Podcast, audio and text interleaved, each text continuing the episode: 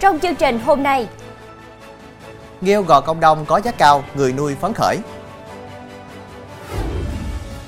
Bắt quả tang đối tượng tàn trữ gần 500 viên ma túy tổng hợp ở Kiên Giang.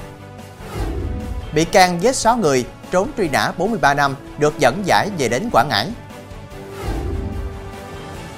Tàu lạ ghi chữ nước ngoài trôi dạt vào bờ biển Quảng Trị. Nhức nhối tình trạng nhiều học sinh chế tạo pháo nổ trái phép. Quý khán giả đang theo dõi chương trình Cửa Sổ Đồng Bằng phát sóng lúc 18 giờ mỗi ngày trên Đài Phát thanh và Truyền hình Bến Tre.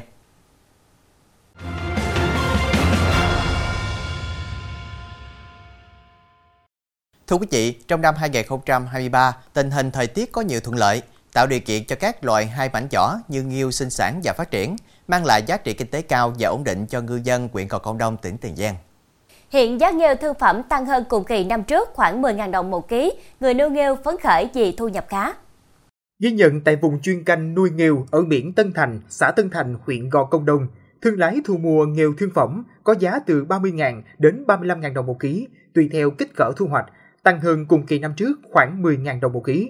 Với năng suất 15 tấn trên 1 hectare mặt nước, cùng giá bán như hiện nay, người nuôi nghêu ở biển Tân Thành phấn khởi vì thu nhập đạt từ 400 đến 450 triệu đồng một hectare. Thưa quý vị, điều khiển xe máy ép ngã người phụ nữ đang chạy xe cùng chiều phía trước. Khi nạn nhân bị ngã, đối tượng này đã dùng dao khống chế cướp chiếc điện thoại di động của người phụ nữ rồi tẩu thoát. Với hành vi cướp tài sản, Công an huyện Cái Bè đang tạm giữ đối tượng Trần Quang Lâm, sinh năm 1991, ngụ ấp Mỹ An, xã Mỹ Đức Tây, huyện Cái Bè để xử lý theo quy định. Qua công tác xác minh, điều tra sau 3 giờ gây án, Lâm đã bị đội cảnh sát hình sự Công an huyện Cái Bè phối hợp Công an xã Mỹ Đức Tây bắt giữ tại xã Mỹ Đức Tây. Tại cơ quan công an, Lâm đã thừa nhận hành vi cướp tài sản. Sau khi cướp được chiếc điện thoại của người phụ nữ, Lâm đem đến một tiệm cầm đồ trên địa bàn xã An Thái Đông, huyện Cái Bè, bán lấy 1.300.000 đồng. Công an huyện Cái Bè đã thu hồi chiếc điện thoại và tiếp tục điều tra xử lý. Thưa quý vị, về hành vi tàn trữ trái phép chất ma túy, Lê Chí Nam, sinh năm 1994, ngụ tỉnh Hậu Giang, đã bị cơ quan cảnh sát điều tra Công an thành phố Rạch Giá, tỉnh Kiên Giang tạm giữ hình sự để điều tra làm rõ. Vào khoảng 22 giờ ngày 6 tháng 1, lực lượng công an tiến hành kiểm tra ô tô biển kiểm soát 71A08430 do Nam đang điều khiển, đã phát hiện 2 bịch ni lông bên trong chứa các hạt tinh thể màu trắng, dạng rắn và 499 viên nén màu xám nghi là ma túy tổng hợp. Tại cơ quan công an, Nam khai nhận tang vật mà công an vừa thu giữ là ma túy tổng hợp dạng thuốc lắc và khay, được Nam mua của một người đàn ông không rõ nhân thân, lai lịch ở thành phố Hồ Chí Minh với số tiền gần 50 triệu đồng về để sử dụng. Khi về đến khu vực thành phố Rạch Giá thì bị lực lượng công an phát hiện, bắt giữ cùng người và tang vật. Thưa quý vị, gói thầu cải tạo 15 tuyến kênh rạch đi qua địa bàn quận Ninh Kiều và quận Bình Thủy, thành phố Cần Thơ, được triển khai thi công đến nay đã gần 6 tháng. Tuy nhiên, trong quá trình thi công đã làm một số căn nhà của các hộ dân khu vực 6, phường Hưng Lợi, quận Ninh Kiều bị nghiêng, nước và lún. Tình trạng này khiến người dân vô cùng bất an và lo lắng. Có gia đình đã phải bỏ nhà, chuyển ra ở trọ để đảm bảo an toàn. Đáng nói, thời điểm Tết cận kề, người dân càng mong việc sửa chữa, gia cố nhà được đẩy nhanh để sớm ổn định cuộc sống. Theo lãnh đạo Ủy ban Nhân dân phường Hưng Lợi, quận Ninh Kiều, sau khi nghe tin, phường đã cử lực lượng dân quân, dân phố xuống hiện trường để hỗ trợ người dân di dời vật dụng trong nhà nhằm đảm bảo tính mạng ngay trong thời điểm đó. Bên cạnh đó, Ủy ban Nhân dân phường cũng tiến hành hỗ trợ cho các hộ gia đình bị ảnh hưởng, mỗi hộ 1 triệu đồng và vận động bà con tạm ở trọ để chờ hướng xử lý. Trước vụ việc, chủ đầu tư và đơn vị thi công cũng đã có động thái khắc phục nhưng cần khẩn trương hơn để kịp cho bà con đón Tết Nguyên đán.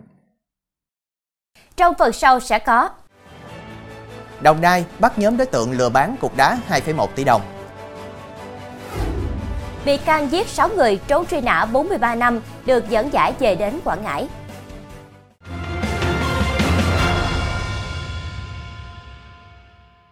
Thưa quý vị, bằng chiêu giới thiệu cục đá là bảo vật có tính năng hủy diệt sắt, nhóm đối tượng này đã gian cảnh chiếm đoạt của một cặp vợ chồng số tiền 2,1 tỷ đồng. Nhóm đối tượng này còn gây ra nhiều vụ lừa đảo chiếm đoạt tài sản với thủ đoạn trên. Công an tỉnh Đồng Nai kêu gọi bị hại liên quan đến nhóm đối tượng trên nên đến trình báo cơ quan công an. Bị hại là vợ chồng ông N tên gọi tắt 49 tuổi, ngụ huyện Ba Vì, thành phố Hà Nội. Theo điều tra, Trực nói với ông N là cục đá có tính năng hủy diệt sắt là bảo vật gia bảo của gia đình trị giá 306 tỷ đồng. Nếu ông N giới thiệu bán được cục đá, ông N sẽ được hưởng lợi 4% trên tổng số tiền bán, tương đương khoảng 12 tỷ đồng. Nếu ông N muốn mua cục đá thì phải đưa cho Trực số tiền 3 tỷ đồng, đồng thời sẽ vận chuyển cục đá ra ngoài Hà Nội để giao cho ông N bảo quản. Trong trường hợp nếu ông N không bán được cục đá thì Trực sẽ trả lại 80% số tiền ông N đã đưa cho Trực trước đó. Sau nhiều lần thương lượng, Trực quyết định bán viên đá cho ông N với giá là 2,1 tỷ đồng. Trong đó có số tiền 440 triệu đồng Nguyễn Thị Tuyết Lan giả vờ góp chung với ông N để tạo niềm tin và làm hợp đồng chuyển nhượng. Đồng thời, Trực thuê xe ô tô chở vợ chồng ông N và cục đá quý ra ngoài Hà Nội và bố trí thêm người đi cùng ông N. Nhưng khi đi đến huyện Tuy Phong, tỉnh Bình Thuận thì người này đã nhanh chóng tẩu thoát. Thưa quý vị, tối qua, bị can Phan Thanh Việt, 71 tuổi, ngụ xã Bình Châu, huyện Bình Sơn, tỉnh Quảng Ngãi, giết 6 người, trốn truy nã 43 năm, đã được công an di lý về đến Quảng Ngãi. Nhiều lời khen ngợi của người dân dành cho công an tỉnh Quảng Ngãi khi bắt bị can, còn công an tỉnh Quảng Ngãi thấy như trả được món nợ đối với người dân và gia đình nạn nhân sau gần nửa thế kỷ. Theo hồ sơ vụ án năm 1981, bị can Phan Thanh Việt cùng 4 đồng phạm lên kế hoạch và tổ chức vượt biên. Sau khi kết nối với 6 người muốn vượt biên, đã tập kết tại khu vực biển xã Bình Châu, sau đó ra tay giết người, cướp tài sản. 2 người đã bị xử tử hình, 1 người nhận án tù chung thân, 1 bị can trốn chạy, chống trả cảnh sát truy bắt đã bị bắn chết. Riêng Phan Thanh Việt trốn lệnh truy nã tận 43 năm và bị bắt ngày 5 tháng 1 vừa qua tại huyện Cái Nước, tỉnh Cà Mau. Thưa quý vị, Công an thành phố Hồ Chí Minh phối hợp với Công an các tỉnh thành, Bộ Công an vừa triệt phá đường dây vận chuyển ma túy từ Lào sang Việt Nam, thu giữ gần 300 kg ma túy các loại. Có 26 người trong đường dây bị Công an thành phố Hồ Chí Minh bắt giữ. Tuy nhiên, cơ quan điều tra đang mở rộng vụ án, chưa cung cấp danh tính và hành vi cụ thể của các nghi can. Trước đó, trinh sát phát hiện nhóm người mua bán vận chuyển ma túy với số lượng rất lớn từ Lào qua biên giới đường bộ các tỉnh phía Bắc miền Trung đưa về thành phố Hồ Chí Minh.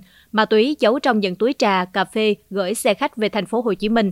Công an thành phố Hồ Chí Minh sau đó phối hợp với Cục Cảnh sát điều tra tội phạm về ma túy C04 Bộ Công an cùng các địa phương liên quan lên kế hoạch triệt phá. Lực lượng chức năng đã đồng loạt khám xét, bắt hàng chục nghi can, thu giữ gần 300 kg ma túy, súng cùng nhiều loại tài liệu vật chứng khác của vụ án.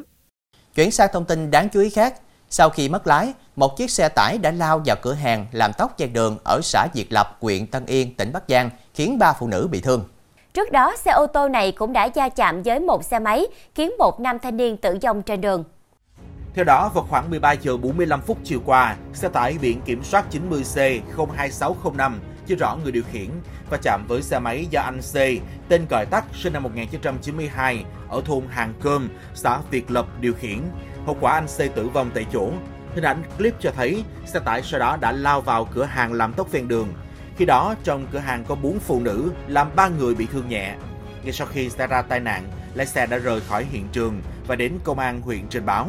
Vụ việc đang được cơ quan chức năng điều tra làm rõ.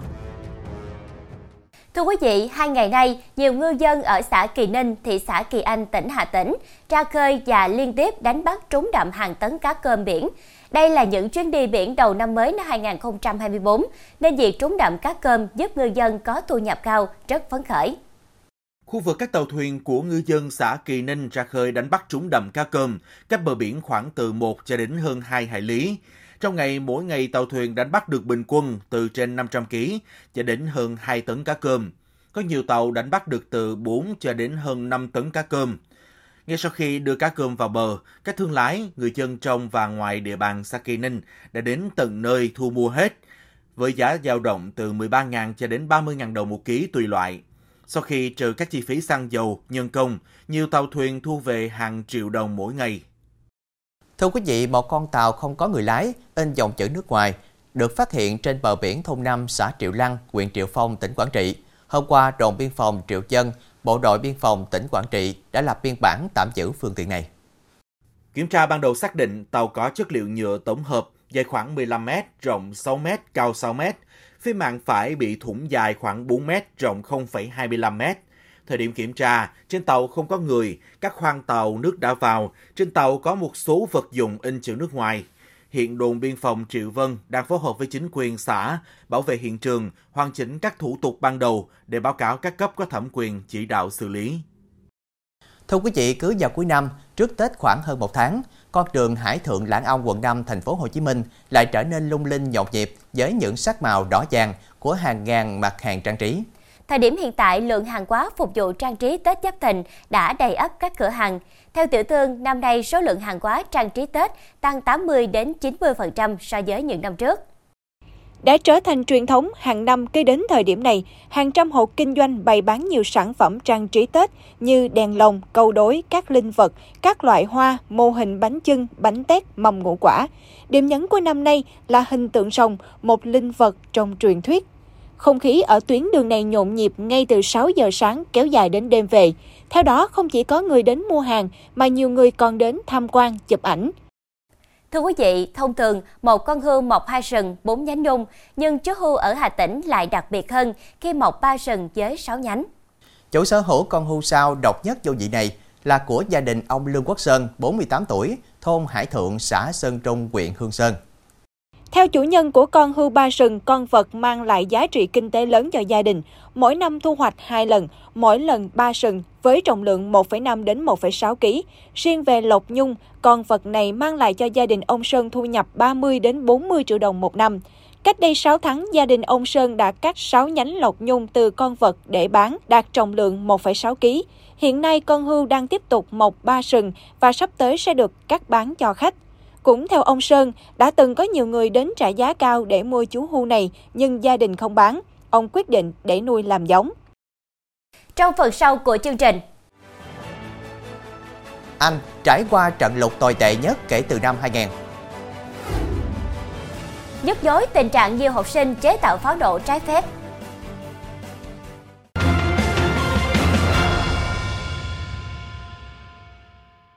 Tiếp tục chương trình là các thông tin quốc tế. Mặc dù mực nước đã bắt đầu rút ở nhiều vùng của Anh, nhưng những khu vực rộng lớn ở quận Truro, Nottinghamshire vẫn bị ngập lụt. Được biết, đây là trận lũ lụt tồi tệ nhất mà Nottinghamshire từng trải qua kể từ năm 2000. Mưa lớn đã khiến các con sông lớn tràn bờ, buộc chính phủ phải ban hành hơn 300 cảnh báo lũ lụt. Các nhà điều hành du lịch thông báo tình trạng gián đoạn nghiêm trọng và khoảng 1.000 ngôi nhà bị hư hại. Cơ quan môi trường Anh cho biết, lũ lụt tiếp tục ảnh hưởng đến các khu vực của sông Trent, sông Severn, sông Thames trong 5 ngày tới. Truyền thông Trung Quốc đưa tin, nước này đã ghi nhận năm 2023 là năm nóng kỷ lục, khi nền kinh tế lớn thứ hai thế giới phải đối mặt với một loạt đợt nắng nóng không ngừng và các hiện tượng thời tiết khắc nghiệt khác. Trung tâm Khí hậu Quốc gia Trung Quốc cho biết, nhiệt độ trung bình ở Trung Quốc năm 2023 đứng ở mức 10,7 độ C, mức cao nhất kể từ khi bắt đầu lưu giữ số liệu vào năm 1961, phá vỡ kỷ lục trước đó là 10,5 độ C, được thiết lập vào năm 2021. Các nghệ sĩ, thợ thủ công và người dân tràn ngập đường phố Pasto ở Colombia trong lễ hội hóa trang đen và trắng. Lễ hội nhằm tôn vinh sự bình đẳng đa sắc tộc, sự gắn kết giữa cộng đồng người da đen và người da trắng, cũng như cảm tạ trời đất đã bảo vệ cây trồng cho người dân nơi đây. Không chỉ có các cuộc diễu hành, tiệc tùng, trang phục, xe hoa như bao lễ hội khác, sự kiện còn bao gồm cả việc phủ đầy người khác bằng bột trắng như bột mì, bột xà bông, phấn rôm hoặc sơn đen và than tùy theo ngày.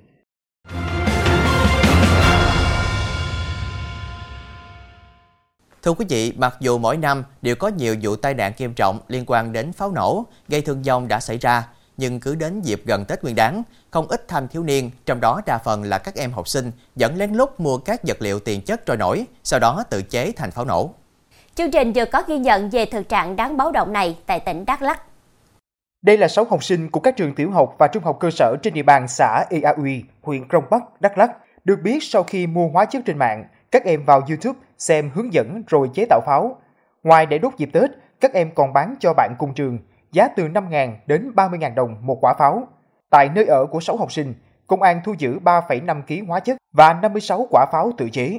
Cháu và cùng mấy bạn góp được 100.000 và học hỏi trên mạng để mua chất caselo 3 và lưu hình và natchi. Một thanh thì tự giả. Sau đó bọn cháu vào YouTube để học hỏi cách chế tạo pháo. Còn đây là 1,1 kg tiền chất mà lực lượng công an vừa thu giữ tại nhà một học sinh thuộc trường trung học cơ sở trên địa bàn xã Eana, huyện Krông Anna. Được biết, học sinh này đặt mua trên Shopee các hợp chất như kali chlorat, bột lưu huỳnh, bột than, natri, sau đó tự trộn thành hợp chất dùng làm thuốc pháo và bán cho 8 học sinh khác trong trường. các em đã tự quấn giấy, thành pháo và đốt gây tiếng nổ. Tai nạn do pháo nổ thường ở mức độ nặng và rất nặng. Có nhiều thanh thiếu niên đã tử vong hoặc bị thương tật như cụt tay, mù mắt.